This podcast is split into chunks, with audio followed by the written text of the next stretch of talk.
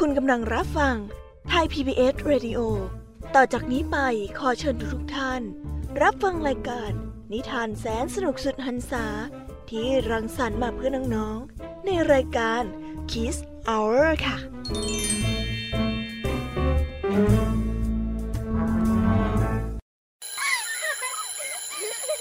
โรงเรียนเลิกแล้วกลับบ้านพร้อมกับรายการ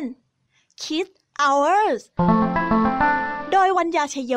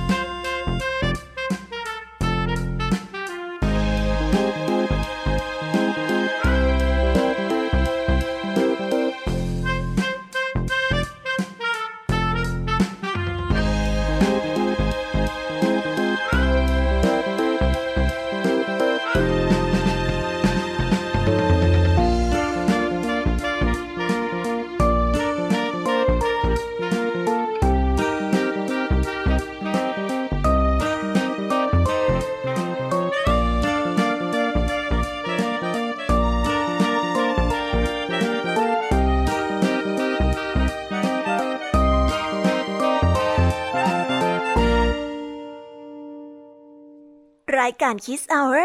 กลับมาพบน้องๆ อ, อีกแล้วจ้า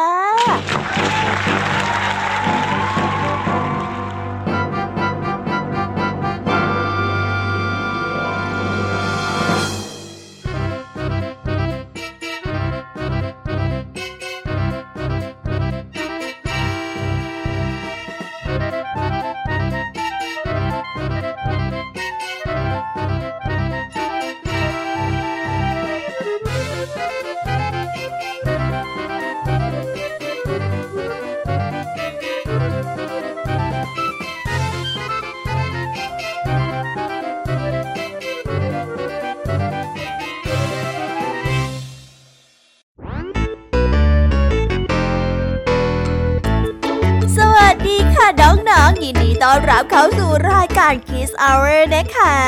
สวัสดีน้องๆที่น่ารักของพี่ยามีทุกๆคนเลยนะคะพี่ยามีเนี่ยกลับมาป่วนจินตนาการของน้องๆกันอีกแล้วค่ะโดยวันนี้พี่ยามีกับผองเพื่อนก็ได้นำนิทานสนุกๆมาเล่าให้กับน้องๆได้ฟังเพื่อน้องๆเนี่ยจะได้ไปตะลุยในโลกแห่งจินตนาการกันอย่างสนุกสนานนั่นเองล่ะค่ะน้องๆคงอยากรู้กันแล้วใช่ไหมล่ะคะว่านิทานที่พวกพี่ได้เตรียมมานั้นจะมีนิทานเรื่องอะไรกันบ้างงั้นเดี๋ยวพี่แยมมี่จะบอกกันเกริ่นไว้ก่อนนะคะพอให้เรียกน้ำย่อยกันไว้ก่อนนะวันนี้ค่ะคุณครูไหวใจดีนะคะก็ได้เตรียมนิทานคุณธรรมทั้งสองเรื่องมาเล่าให้กับพวกเราได้ฟังกันซึ่งวันนี้นะคะนิทานเรื่องแรกของคุณครูไหวนี้มีชื่อเรื่องว่างูขาวและต่อกันด้วยเรื่องกระต่ายเจ้าเล่ห์ส่วนเรื่องราวของสองเรื่องนี้เนี่ยจะเป็นอย่างไรเอาไว้ไปรอฟังในช่วงของคุณครูไหวใจดีกันนะคะส่วนพี่ยามีเล่าให้ฟังในวันนี้ก็ไม่ยอมน้อยหน้าค่ะได้เตรียมนิทานมาถึงสามเรื่องสามรสด้วยกันซึ่งในนิทานเรื่องแรกของพี่ยามีนี้มีชื่อเรื่องว่าอาลาดินกับตะเกียงวิเศษต่อกันด้วยเรื่องเสื้อคลุมวิเศษและปิดท้ายด้วยเรื่องหมูแสนฉลาดนิทานทั้งสามเรื่องของพี่ยามีในวันนี้พี่ยามีขอการันตีเลยค่ะว่าสนุกอย่างแน่นอนค่ะ วันนี้นะคะลุงทองดีกับเจ้าจ้อยก็ได้เตรียมนิทานสุภาษิตมาฝากพวกเรากันอีกเช่นเคยค่ะซึ่งวันนี้นะคะเจ้าจ้อยเนี่ยก็ได้ไปป่วนลุงทองดีซะปวดหัวเลยละค่ะและในวันนี้นิทานสุภาษิตของเราขอเสนอคำว่าขี่ช้างจับตั๊กแตนจะปวดหัวแค่ไหนนั้นต้องไปรอฟังในช่วงนิทานสุภาษิตกันนะคะแล้วก็ปิดท้ายกันอีกเช่นเคยค่ะกับนิทานพี่เด็กดีจากทางบ้านซึ่งวันนี้เองนะคะพี่เด็กดีก็ได้เตรียมนิทานเรื่องงานแต่งของคุณนายหมาป่ามาฝากกันส่วนเรื่องราวจะเป็นยังไงนั้นเราไปรอฟังกันได้เลยค่ะแหมฟังจากชื่อนิทานแล้วเนี่ยน้องๆคงอยากฟังกันแย่แล้วใช่ไหมล่ะคะงั้นพี่แอมมี่ไม่รอแล้วนะขออนุญาตส่งต่อน้องๆให้ไปพบกับคุณครูไหวในช่วงแรกกันเลยดีกว่าค่ะเพราะตอนนี้เนี่ยคุณครูไหวได้เดินมาแล้วล่ะค่ะเดินมาแล้วค่ะน้องๆเดินมารอน้องๆอยู่ที่หน้าห้องเรียนแล้วงั้นเราไปหาคุณครูไหวกันเลยนะคะไปกันเลยค่ะ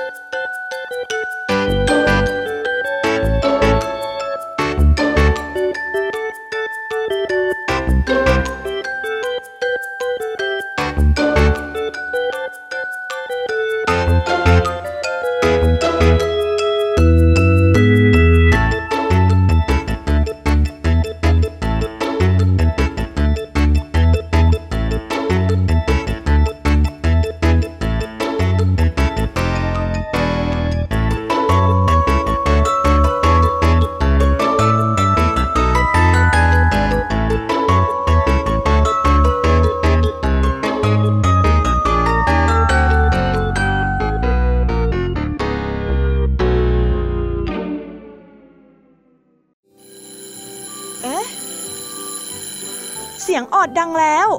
อุ้ยต้องไปเข้าเรียนแล้วล่ะค่ะไม่รอช้าเราไปหาครูไหวกันเถอะไปกันเลย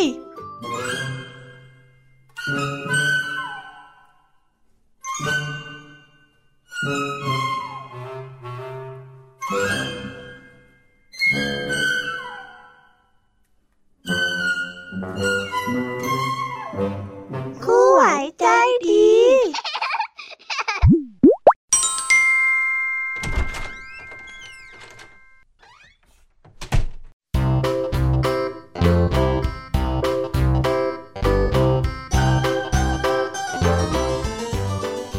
สวัสดีค่ะเด็กๆยินดีต้อนรับเข้าสู่ช่วงคุณครูไหวใจดีนะวันนี้ครูไหวมีนิทานมาเล่าให้ฟังสองเรื่องค่ะซึ่งในนิทานเรื่องแรกของคุณครูไหวนี้มีชื่อเรื่องว่างูขาวส่วนเรื่องราวจะสนุกสนานแค่ไหนเราไปติดตามรับฟังพร้อมๆกันได้เลยค่ะ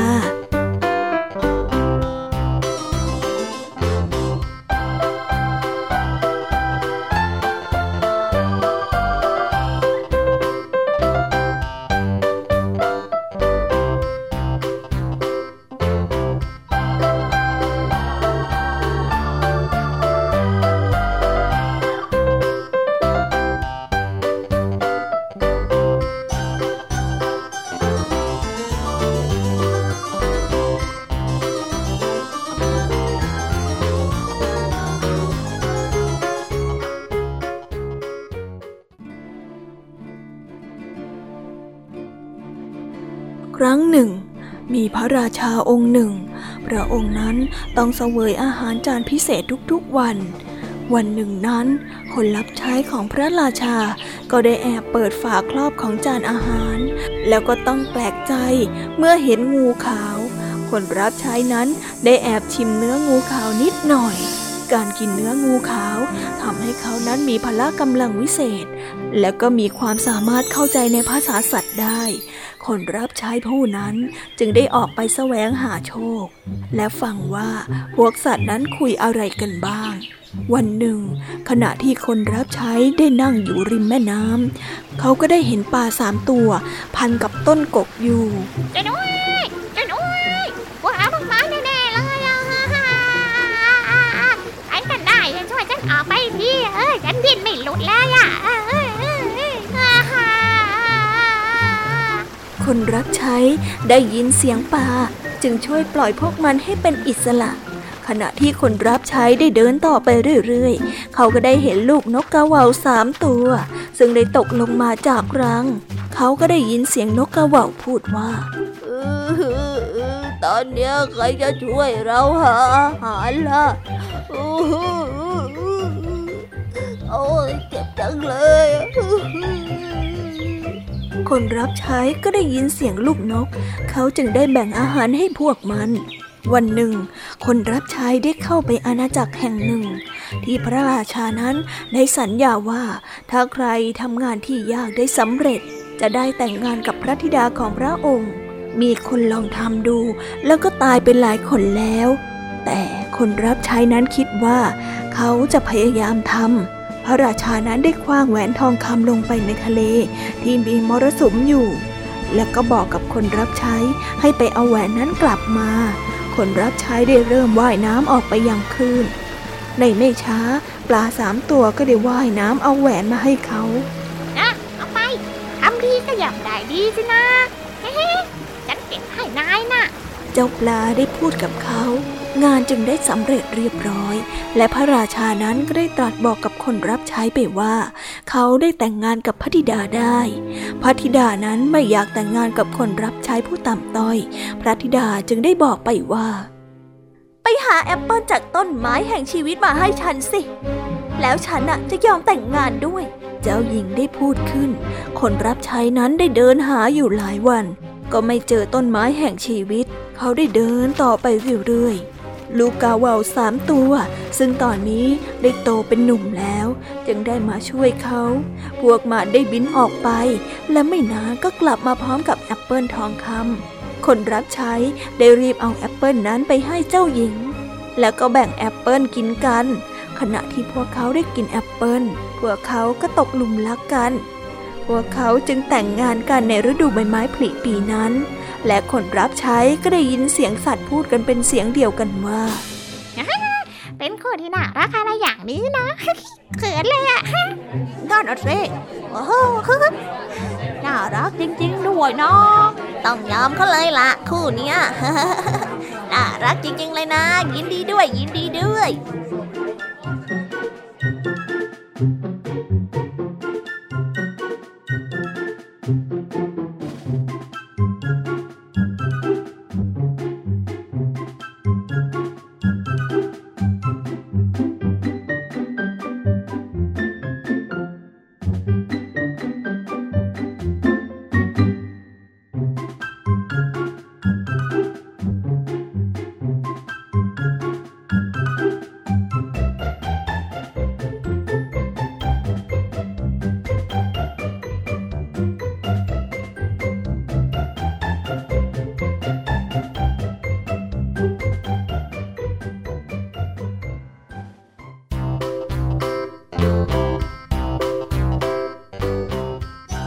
ได้จบลงไปแล้วนะคะสำหรับนิทานเรื่องแรกสนุกกันไหมล่ะคะ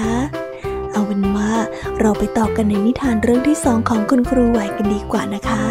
ครูรู้นะว่าเด็กๆเนี่ยกำลังใจจดใจจ่อรอฟังนิทานเรื่องต่อไปกันอยู่แน่ๆเลย เอาล่ะค่ะ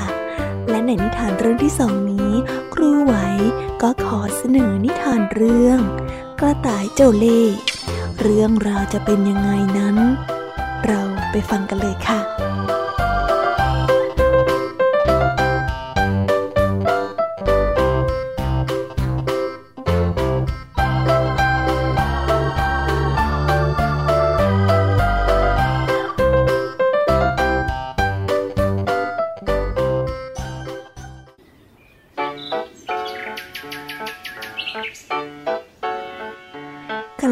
หนึ่งนานมาแล้วได้มีกระต่ายตัวหนึ่งมีความเฉลียวฉลาดมากอยู่มาวันหนึ่งกระต่ายตัวนี้เห็นยายแก่คนหนึ่งเอาข้าวไปถวายพระที่วัดพร้อมกับมีกล้วยอยู่หวีหนึ่งใส่ไว้ที่พลานแล้วก็นำไปวางไว้บนหัวกระต่ายตัวนั้นอยากจะกินกล้วยนี้มากจึงใช้อุบายหลอกยายเพื่อที่ตนจะได้กินกล้วยของยายนั้นมันจึงรีบวิ่งไปดักที่กลางทางโดยแกล้งล้มลงนอนตายอยู่กลางทางเมื่อยายเดินมาเห็นกระต่ายนอนตายอยู่ก็ได้แต่แปลกใจจึงได้จับขึ้นมาเห็นตัวยังอุ่นๆอยู่จึงจับมาใส่พลานแล้วก็นำมาวางไว้บนหัวและเดินต่อไป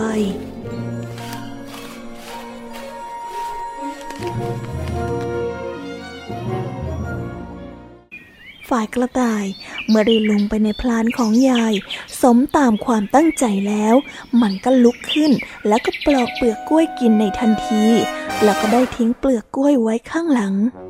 ส่วนยายนั้นเมื่อได้ยินเสียงการทิ้งเปลือกกล้วยก็หันกลับไปดูแต่ก็ไม่เห็นมีอะไรได้เห็นแค่เปลือกกล้วยก็ได้เกิดความสงสัยขึ้นมาว่าใครกันนะที่เดินทางไปก่อนตนแต่เมื่อยายหันหลังกลับไปกระต่ายก็คว้างเปลือกกล้วยไปข้างหน้าเมื่อยายหันหลังกลับมาเพื่อที่จะเดินต่อก็เห็นเปลือกกล้วยที่อยู่ข้างหน้าอีกแล้วยายจึงได้กล่าวว่าเฮ้ยเปลือกกล้วยนี่มันยังใหม่อยู่นะเนี่ยเออคงจะต้องมีใครทักคนอยู่ข้างหน้าใกล้ๆนี้แน่ๆเลยเนี่ยแล้วก็คงจะเดินไปแล้วก็กินกล้วยไปด้วยแน่ๆเลยเอ้ยไม่ไหวจริงๆถ้าเกิดว่าใครมาเหยียบและล้มหัวร่างข้างแตกขึ้นมาแล้วจะทำยังไงกันล่ะเนี่ยยายจึงรีบเดินทางต่อไปเพื่อที่จะตามเจ้าของเปลือกกล้วยให้ทันแม่ยายคนนั้นจะรีบเดินมากเท่าไหร่ก็ไม่ทันสักทีจนกระทั่งยายเหนื่อยจึงหยุดพักแล้วเอาพานวางลงกับพื้นแล้วก็ได้เห็นว่ากระต่ายได้กินกล้วยของตนจนหมดหวีเมื่อเห็นดังนั้นยายก็โกรธมากกระต่ายจึงได้กระโดดและก็วิ่งหนียายไปยายก็รีบวิ่งตามไปเพื่อที่จะตีกระต่ายตัวนั้นกระต่ายก็รีบวิ่งขึ้นไปบนต้นไม้ยายตีกระต่ายไม่ได้จึงได้เอามีดที่มีไว้ผ่าหมากตัดต้นไม้นั้นกระต่ายเห็นดังนั้นก็ตกใจเป็นอันมากด้วยความที่ฉลาดและมีไหวพริบดีจึงได้กล่าวกับยายว่าเอ้ยยายเอ๋ยยายยายจ๋าเอิ่มถ้ายายเอามีดนั้นตัดต้นไม้นี้นะมีดของยายก็จะหักเอาเสียเปล่าๆนะต้นไม้เนี่ยมันแข็งแรงมากเลยนะยายเห็นไหมล่ะถ้ายายไม่เชื่อยายก็ลองเอามีดขูดดูแก่นของมันดูสิแก่นของมันเนี่ยนะมีสีแดงแจ๋ทีเดียวเลยล่ะ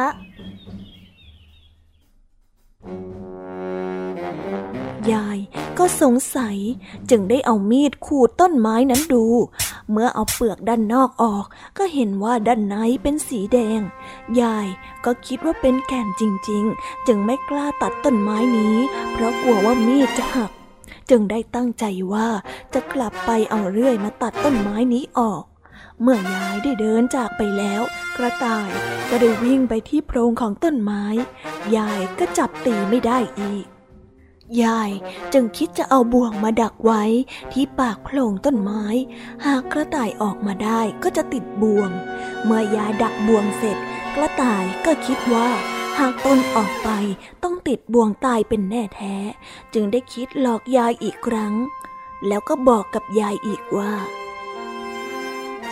ยายเอ้ยทำบ่วงดักฉันอย่างนั้นเนี่ยไม่มีวันที่จะได้ตัวฉันหรอกนะยายเพราะบ่วงนั้นน่ะมันไม่รูดถ้ายายไม่เชื่อเนี่ยยายก็ลองเอาขาของยายใส่ลงไปดูสิจ๊ะฝ่ายยายก็สงสัยว่าเป็นเรื่องจริงหรือเปล่าจึงได้เอาขาของตัวเองใส่ลงไปในบ่วงคันนั้นดูแล้วก็ได้ยกขึ้นตอนนี้บ่วงได้ติดขาของยายเสียแล้วโอ้ยไอ้ก จะตายอย่าให้ฉันจับได้นะเฮ้ยโอ้ยแกแกนะบังอาจมาหลอกฉันนะไอ้เจ้าก็ตายเฮ้ยมาให้ฉันจับซะดีๆถ้าฉันจับได้นะแกไม่รอดแน่ๆเจ้าก็ตายบ่วงนี้ได้ติดขาของยายเสียแล้วทำให้ยายต้องห้อยหัวโต่งเต่งอยู่อย่างนั้นกระต่ายก็ได้ออกจากโพรงมาได้แล้วก็หัวเราะเยาะยายว่ายายหน้าโง่ติดบ่วงติดบ่วงไปเถอะนะยายฉันน่ะไปก่อนละว่าแล้วก็ไปกินกล้วยต่อดีกว่าขอบคุณนะยาย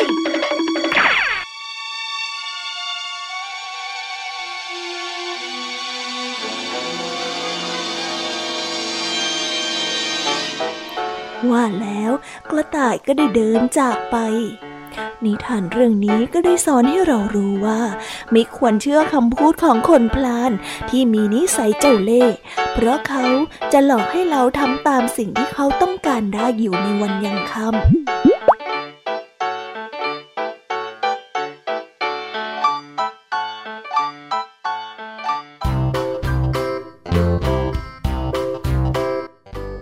จำไว้นะเด็กๆคนพลานเนี่ยเป็นคนที่ไม่ดีคนหนึ่งเลยล่ะค่ะ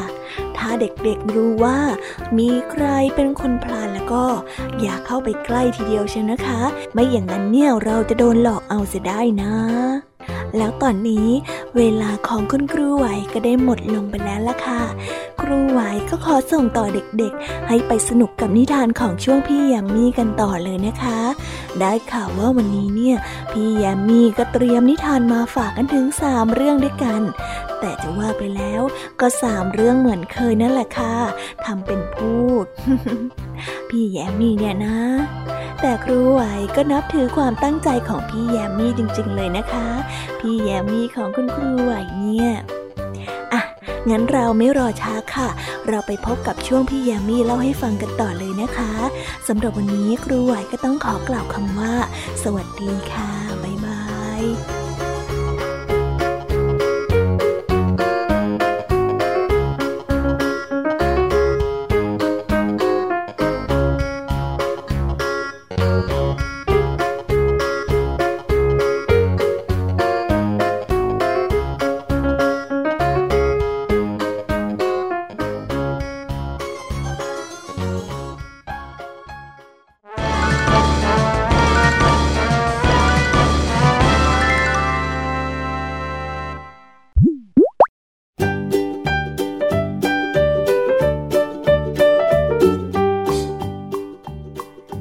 สวัสดีค่ะน้องๆสวัสดีกันอีกรอบนะคะกลับมาพบกับพี่ยามีใน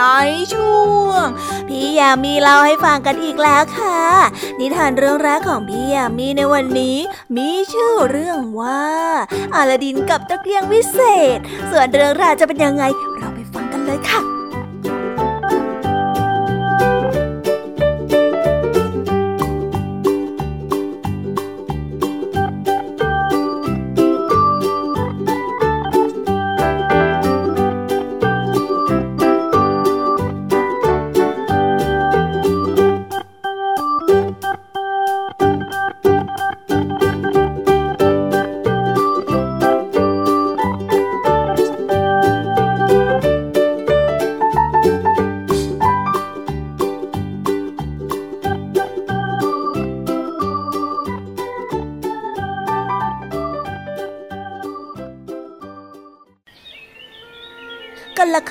นานมาแล้วมีเด็กหนุ่มนามว่าอาลาดินเขาได้อาศัยอยู่กับแม่ซึ่งเป็นม่ายเย็นวันหนึ่งมีชายแปลกหน้ามาเยี่ยมอาลาดินกับแม่และเขาก็ได้พูดไปว่าข้าเป็นลุงที่พัดพรากจากกันไปนานของเจ้าข้ามีชื่อว่าอับบานาซาอับบานาซาสองแม่ลูกได้แปลกใจซึ่งความจริงแล้วนั้นเขาไม่ใช่ลุงของอาลาดินเลยแต่ชายชั่วร้ายผู้นี้รู้ว่าเขาได้มีตะเกียงวิเศษซ่อนอยู่ในถ้ำและเขาก็ต้องการจะมีผู้ช่วยมีแต่เด็กหนุ่มผู้บริสุทธิ์เท่านั้นที่จะเข้าไปในถ้ำได้และอับบานาซา ก็เลือกอัลดินให้ไปทำงานนี้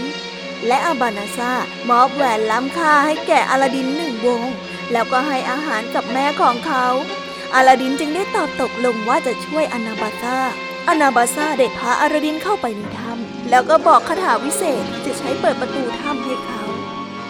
เมล็ดงาจงเปิดออกประตูถ้ำนั้นได้เปิดอาราดินได้ใช้เวลาหาไม่นานก็ได้เจอตะเกียงวิเศษแต่เมื่อเขาพยายามจะออกจากถ้ำเขาได้กลับติดอยู่ในนั้นอาราดินได้ถูมือไปมาเพื่อให้เกิดความอบอุ่นในขณะเดียวกันก็ถูแหวนที่อนาบาซ่านั้นให้ด้วยทันใดนั้นเองก็มีกลุ่มควันห่วยพุ่งออกมาจากแหวนแล้วอาราดินก็ต้องประหลาดใจเมื่อจินนี่ปรากฏตัวขึ้นมาต่อหน้าเขาแหวนวงนี้เป็นแหวนวิเศษจินนี่จึงได้พูดกับอาราดินไปว่านายท่านปรารถนาสิ่งใดหรือบอกข้ามาได้เลยพาฉันกลับบ้านทีเถอะขอร้องละอาราดินได้ตอบกับจินนี่ไปขณะที่จับตะเกียงไว้แน่น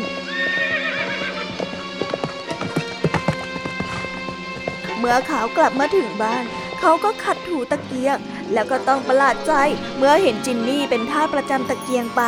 ผู้ที่มีพลังวิเศษมากกว่าเดิมได้ปรากฏกายขึ้นด้วยความช่วยเหลือจากจินนี่อาลาดินก็ได้เป็นคนที่ร่ำรวยและก็มีอำนาจมากจนสามารถแต่งงานกับเจ้าหญิงได้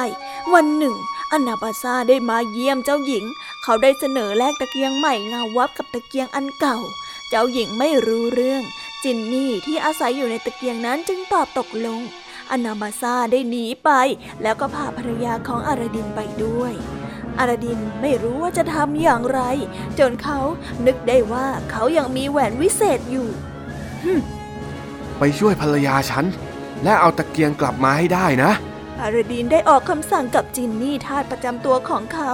จินนี่และอาราดินนั้นได้ช่วยเจ้าหญิงแล้วก็นำตะเกียงกลับมาอาราดินดีใจมากที่ได้ปลดปล่อยจินนี่ให้เป็นอิสระอนาบาซ่าไม่มารบกวนอาราดินกับภรรยาอีกเลยและพวกเขานั้นก็ได้อยู่ด้วยกันอย่างสงบสุขสืบไป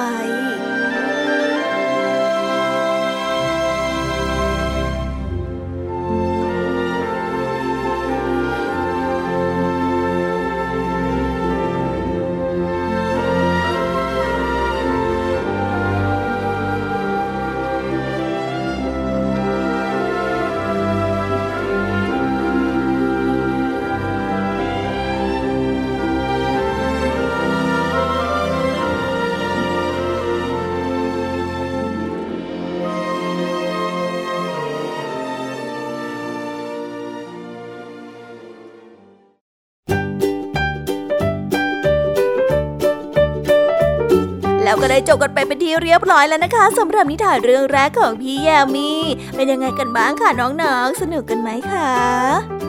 งั้นเราไปต่อกันในนิทานเรื่องที่สองกันต่อเลยดีกว่านะคะในนิทานเรื่องที่สองนี้พี่แยมมี่ขอเสนอนิทานเรื่องเสื้อคลุมวิเศษส่วนเรื่องราวจะเป็นยังไงนั้นเราไปฟังกันได้เลยค่ะ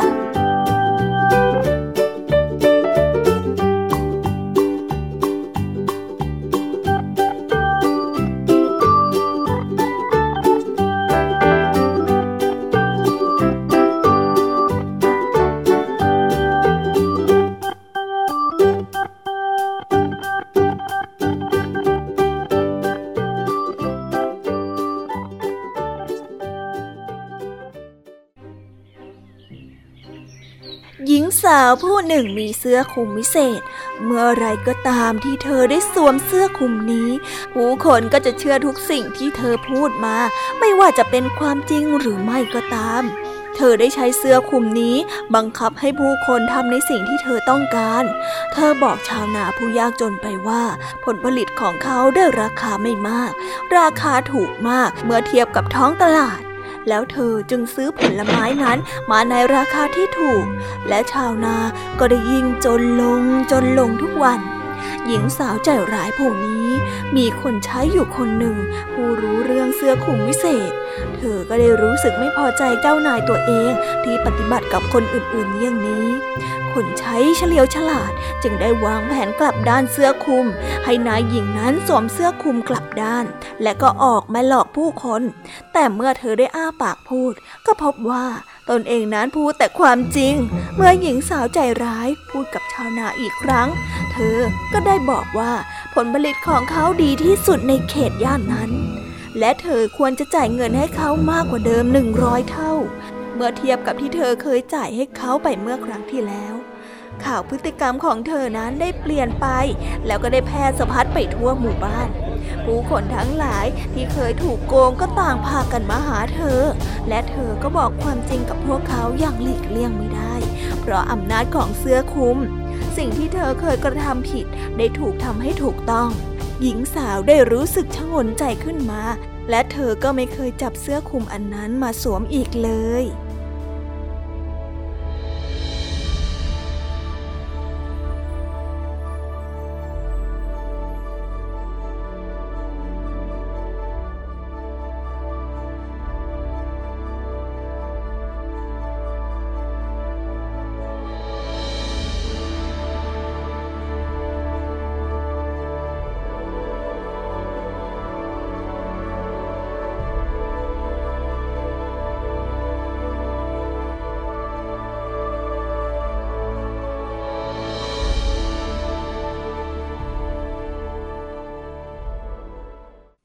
เป็นยังไงกันบ้างคะน้องๆก็ได้จบกันไปแล้วนะคะสำหรับนิทานในเรื่องที่สองของพี่ยามี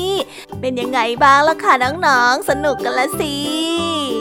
อันแน่จุใจกันแล้วหรือยังคะน้องๆอ่ะถ้าหากว่ายังไม่จุใจเนี่ยงั้นเราไปต่อกันในนิทานเรื่องที่สามกันต่อเลยนะคะในนิทานเรื่องที่สามนี้มีชื่อเรื่องว่าเจ้าหมูแสนฉลาดส่วนเรื่องราวจะเป็นยังไงนั้นเราไปฟังพร้อมๆกันเลยค่ะ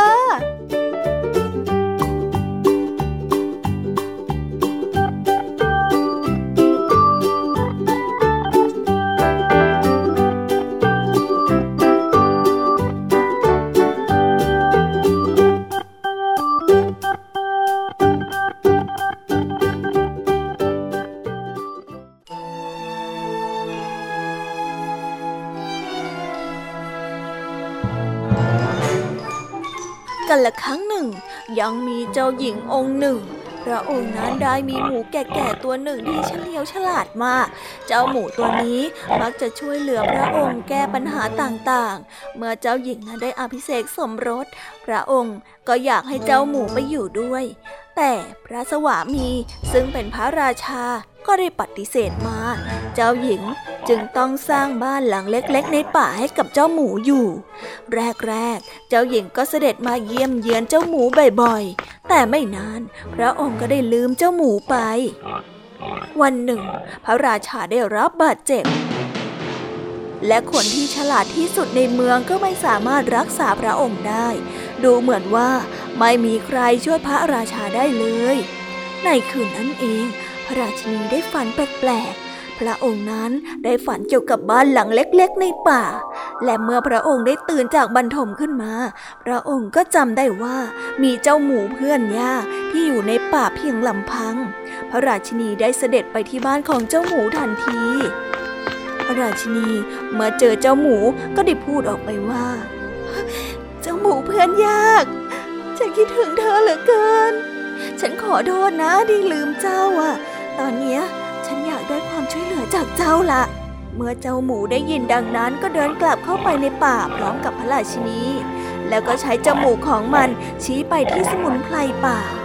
พระราชินีนั้นก็ได้ทรงใช้สมุนไพรที่เจ้าหมูชี้ทำเป็นยาพอกหลังจากนั้นบาดแผลของพระราชาก็หายดี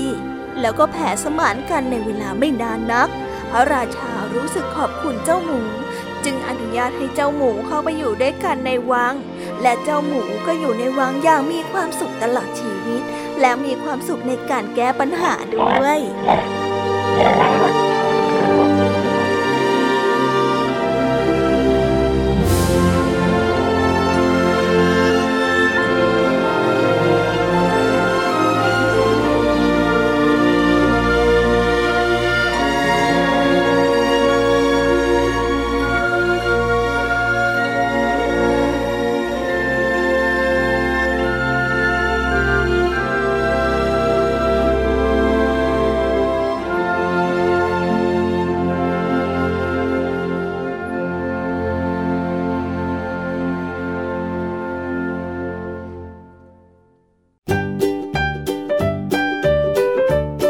แล้วก็จบกันไปแล้วนะคะสำหรับนิทานทั้งสามเรื่องของพี่ยามีเป็นยังไงกันบ้างคะฟังกันซะจุใจกันเลยละสิ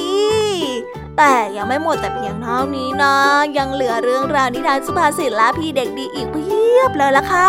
ถ้าอย่างนั้นนะคะพี่ยามีก็ต้องขอส่งต่อน้องๆให้ไปพบกับเจ้าจอยและกันลุงทองดีกันในช่วงนิทานสุภาษิตกันเลยนะคะส่วนตอนนี้เนี่ยพี่ยามีก็ต้องขอตัวไปพักผ่อนแป๊บหนึ่งนะเดี๋ยวกลับมาใหม่ในช่วงท้ายรายการค่ะสำหรับตอนนี้สวัสดีค่ะบ๊ายบาย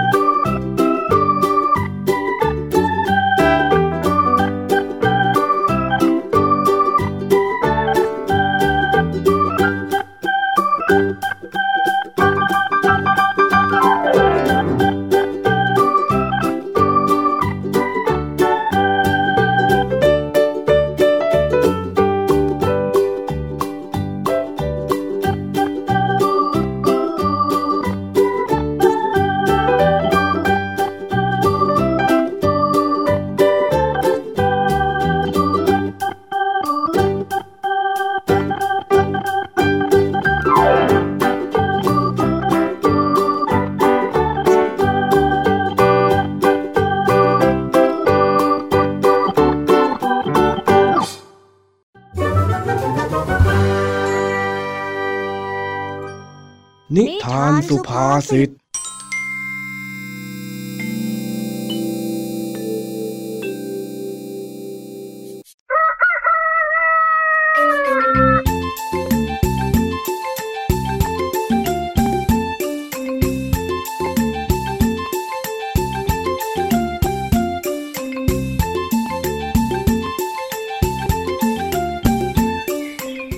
ว่างทางที่ลุงทองดีกำลังเดินทางจะกลับบ้านนั้นลุงทองดีก็ได้เหลือบไปเห็นเจ้าจ้อยกำลังยืนตะโกนอยู่ที่ศาลากลางหมู่บ้านด้วยความสงสัยลุงทองดีจึงได้เดินเข้าไปทักทายเจ้าจ้อยเล่เข้ามาจ้าเล่เข้ามาเปลือยถูกถูกปลูกอยู่ท้ายสวนเด็ดมาขายกันสดๆเลยจ้าหวีละห้าบาทเท่านั้นเองเล่เข้ามาเล่เข้ามาแหมแหมแหมเดี๋ยวนี้เองผันตัวมาเป็นพ่อค้าแล้วเหรอฮะเจ้าสุนทรจอยอ้าวแล้วลุงทองดีเออก็ข้าละสิเอ็งเห็นเป็นใครหรือใจแค่เขินๆนะจ๊ะลุงเอ็งจะเขินอะไรของเอ็งจะว่าไปเอ็งกับความคิดดีนะเนี่ยรู้จักหารายได้ซะด้วยเออดีดี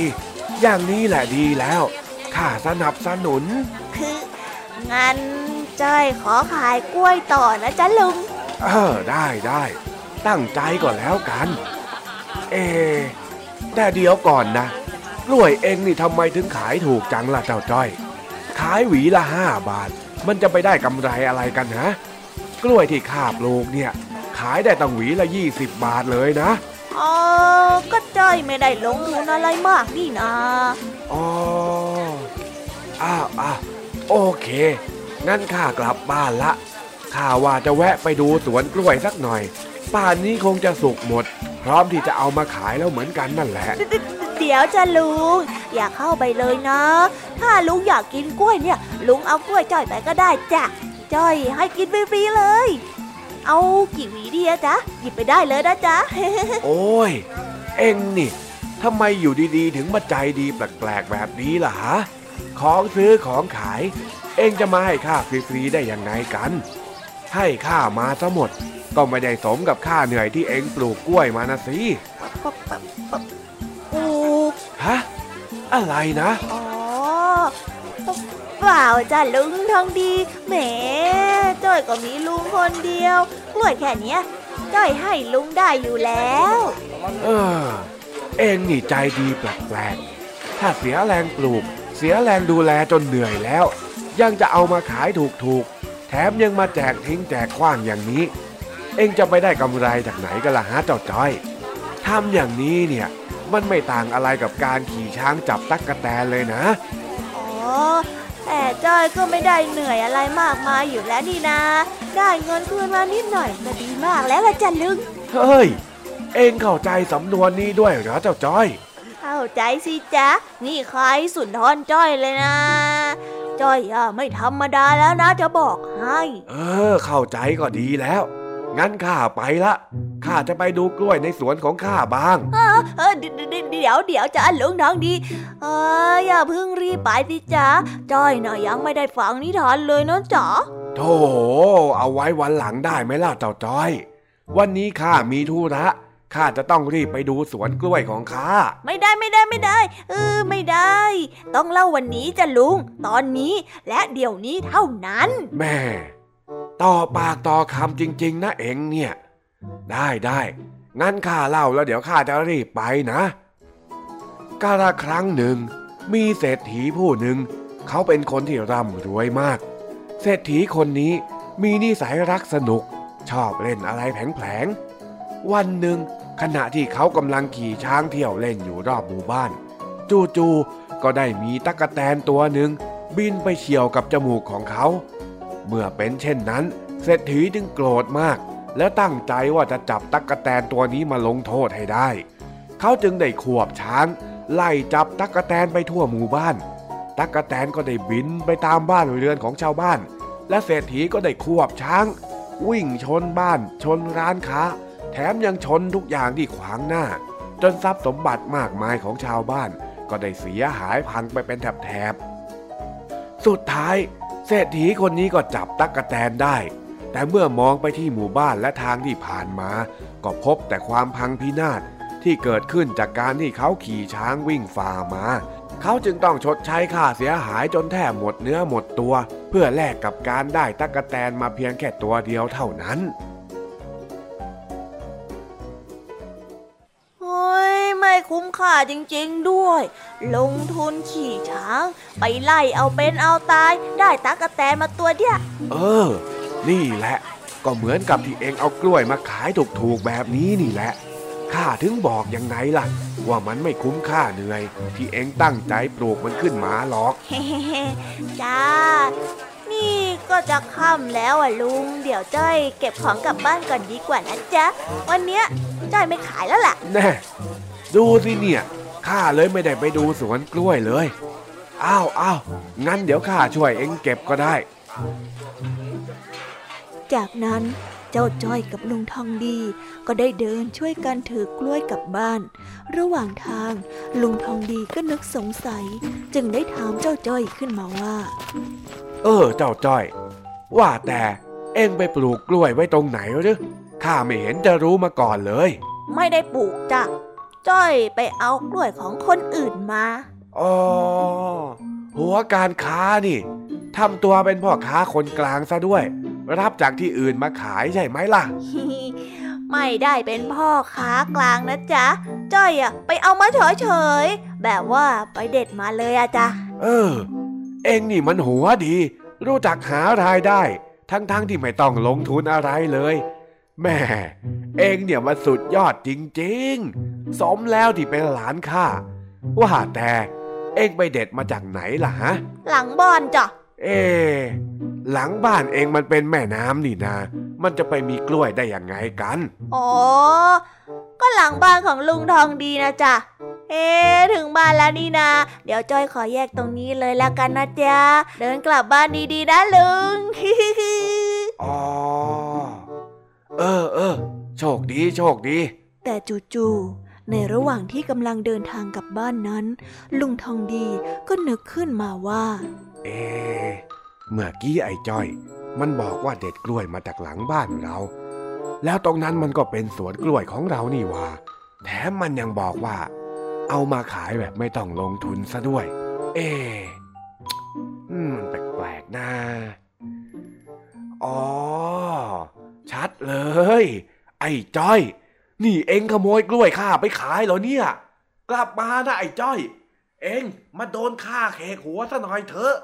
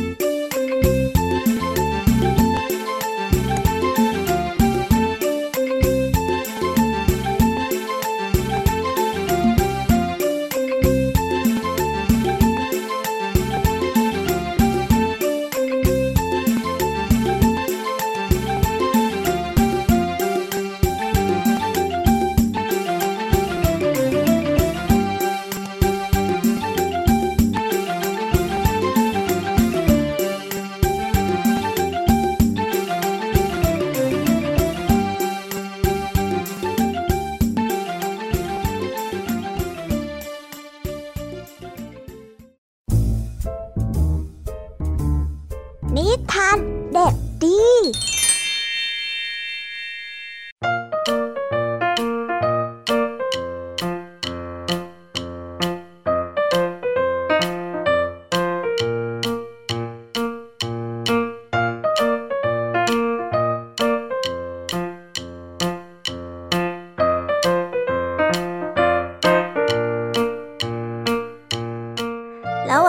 ครับน้องๆพี่แดกดีกลับมาแล้วกลับมาพบกันอีกเช่นเคยนะครับกับนิทานสนุกสนุกช่องท้ายรายการ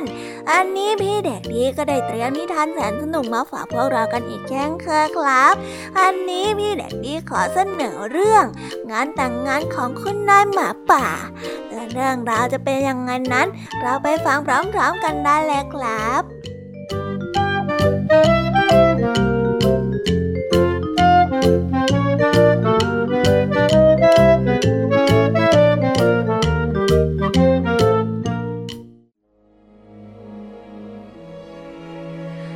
หมาป่า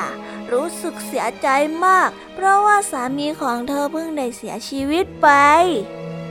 คนรับใช้ซึ่งเป็นแมวของเธอจึงได้พูดกับเธอไปว่า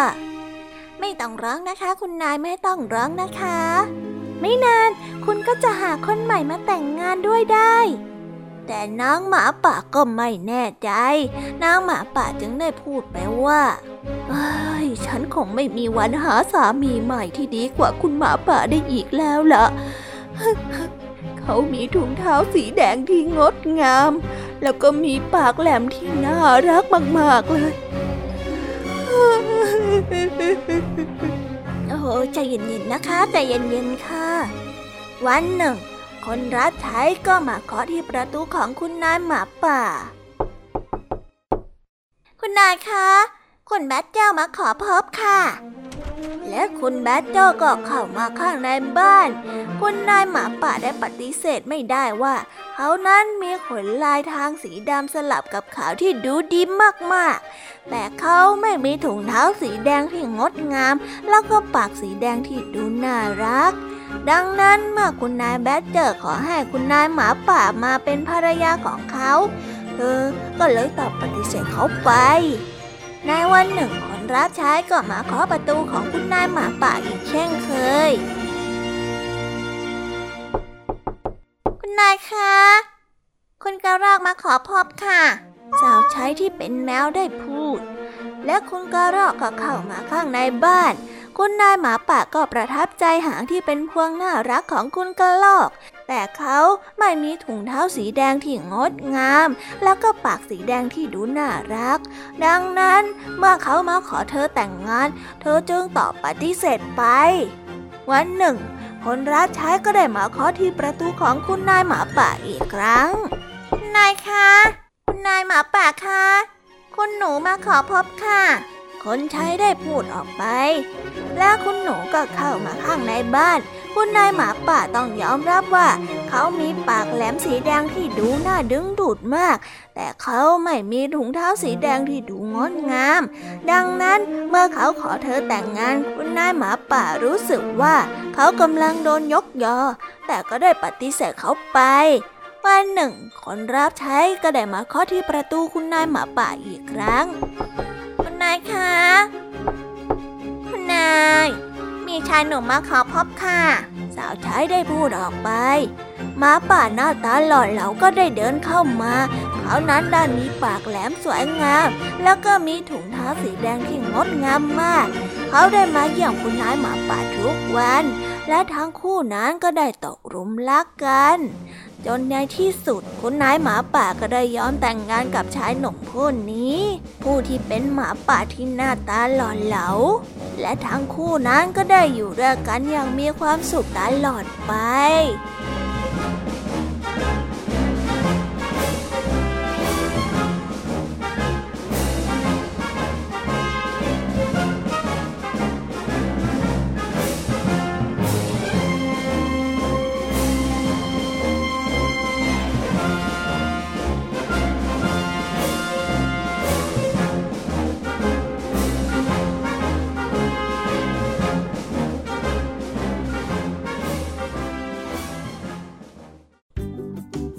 แล้วก็ได้จบกันไปแล้วนะครับสำหรับนิทานของพี่เด็กดีที่พี่เด็กดีนั้นได้เตรียมมาเล่าให้กับน้องๆฟังกันในวันนี้เป็นยังไงกันบ้างล่ะครับวันนี้เนี่ยสนุกกันไหมเอ่ยถ้าน้องๆสนุกงั้นวันหลังเดี๋ยวพี่เด็กดีจะเตรียมนิทานแบบนี้มาฝากกันเรื่อยๆนะครับแต่สำหรับตอนนี้เนี่ยเวลาของพี่เด็กดีก็หมดลงไปแล้วก็อย่าลืมนำข้อคิดที่ได้จากการรับฟังนิทานไปปรับใช้กันด้วยนะสำหรับวันนี้พี่เด็กดีก็ต้องขอกล่าวคำว่าสวัสดีครับบ๊ายบาย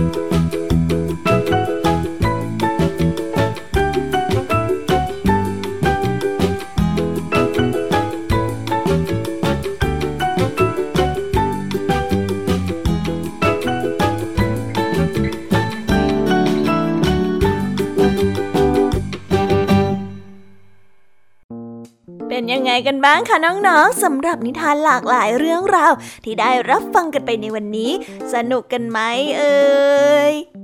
หลากหลายเรื่องราวที่ได้นำมาเนี่ยบางเรื่องก็มีข้อคิดสะกิดใจบางเรื่องก็ให้ความสนุกสนานและก็เพลิดเพลินแล้วแต่ว่าน้องๆจะฟังแล้วเห็นความสนุกในแง่มุมไหน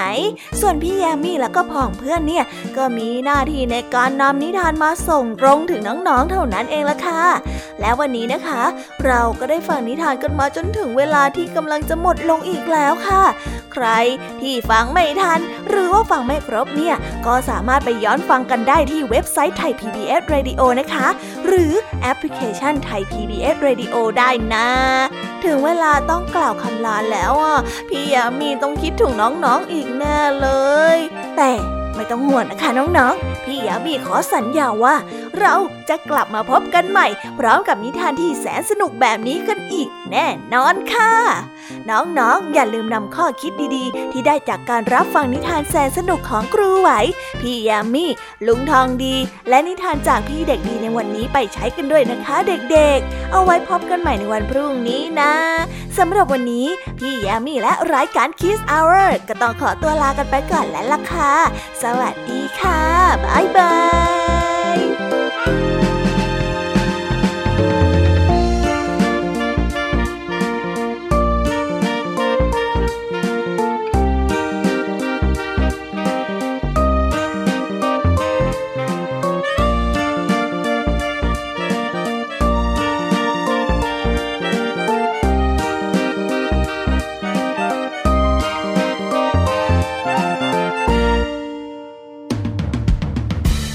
รับฟังรายการย้อนหลังได้ที่เว็บไซต์และแอปพลิเคชัน Thai พี บี เอส Radio Thai พี บี เอส Radio วิทยุข่าวสารสาระเพื่อสาธารณะและสังคม